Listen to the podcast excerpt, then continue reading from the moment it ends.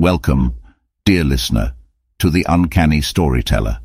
The tales you will hear are spun from the loom of artificial minds. They may be strange, they may be uplifting, they may make you laugh, or they may make you ponder. All our stories, the art that accompanies them, the sounds that underscore them, even these very words you're hearing, are generated by AI. So take a deep breath and prepare yourself for a journey into the uncanny.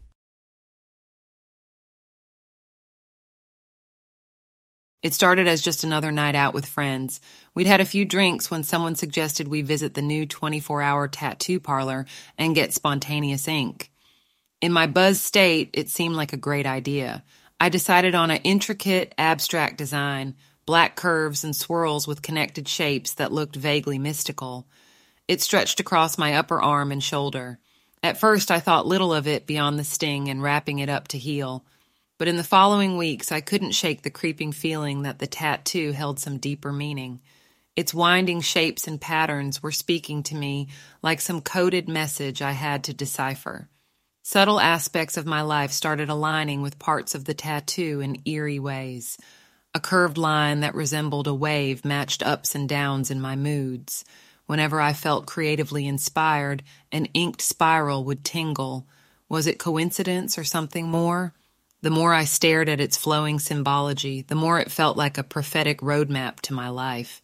When I landed a new job, it was foretold by an angular graphic I now knew represented career success. Dating someone new was presaged by two intricate shapes intertwining.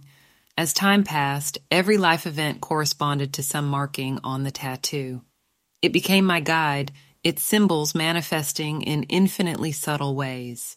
What had seemed a random drunken choice now struck me as divine intervention, a woven tapestry of destiny inked upon my body. When questioned, I casually shrug it off, painting it as nothing more than an intriguing piece of art. But the truth is far more labyrinthine. This tattoo is not just an aesthetic choice, it's a cosmic compass, a cryptic codex inscribed onto my skin that transcends both time and space. It whispers to me in a language older than words, a language of symbols and signs that map out the unfathomable depths of the past and illuminate the nebulous uncertainties of the future. It's not merely a tattoo, it's a rip in the fabric of reality, a wormhole to parallel dimensions where every version of me exists simultaneously. And the most surreal part, I've begun to see the world differently. The tattoo, it's not just on my skin, it's in the spiraling galaxies above us, the fractal patterns of nature around us, the very DNA that makes us who we are. We're all part of this grand cosmic design, scripted by the universe itself. Could it be that your fate too is written in the stars, etched in the bark of ancient trees, swirling in your morning coffee, waiting for you to decipher?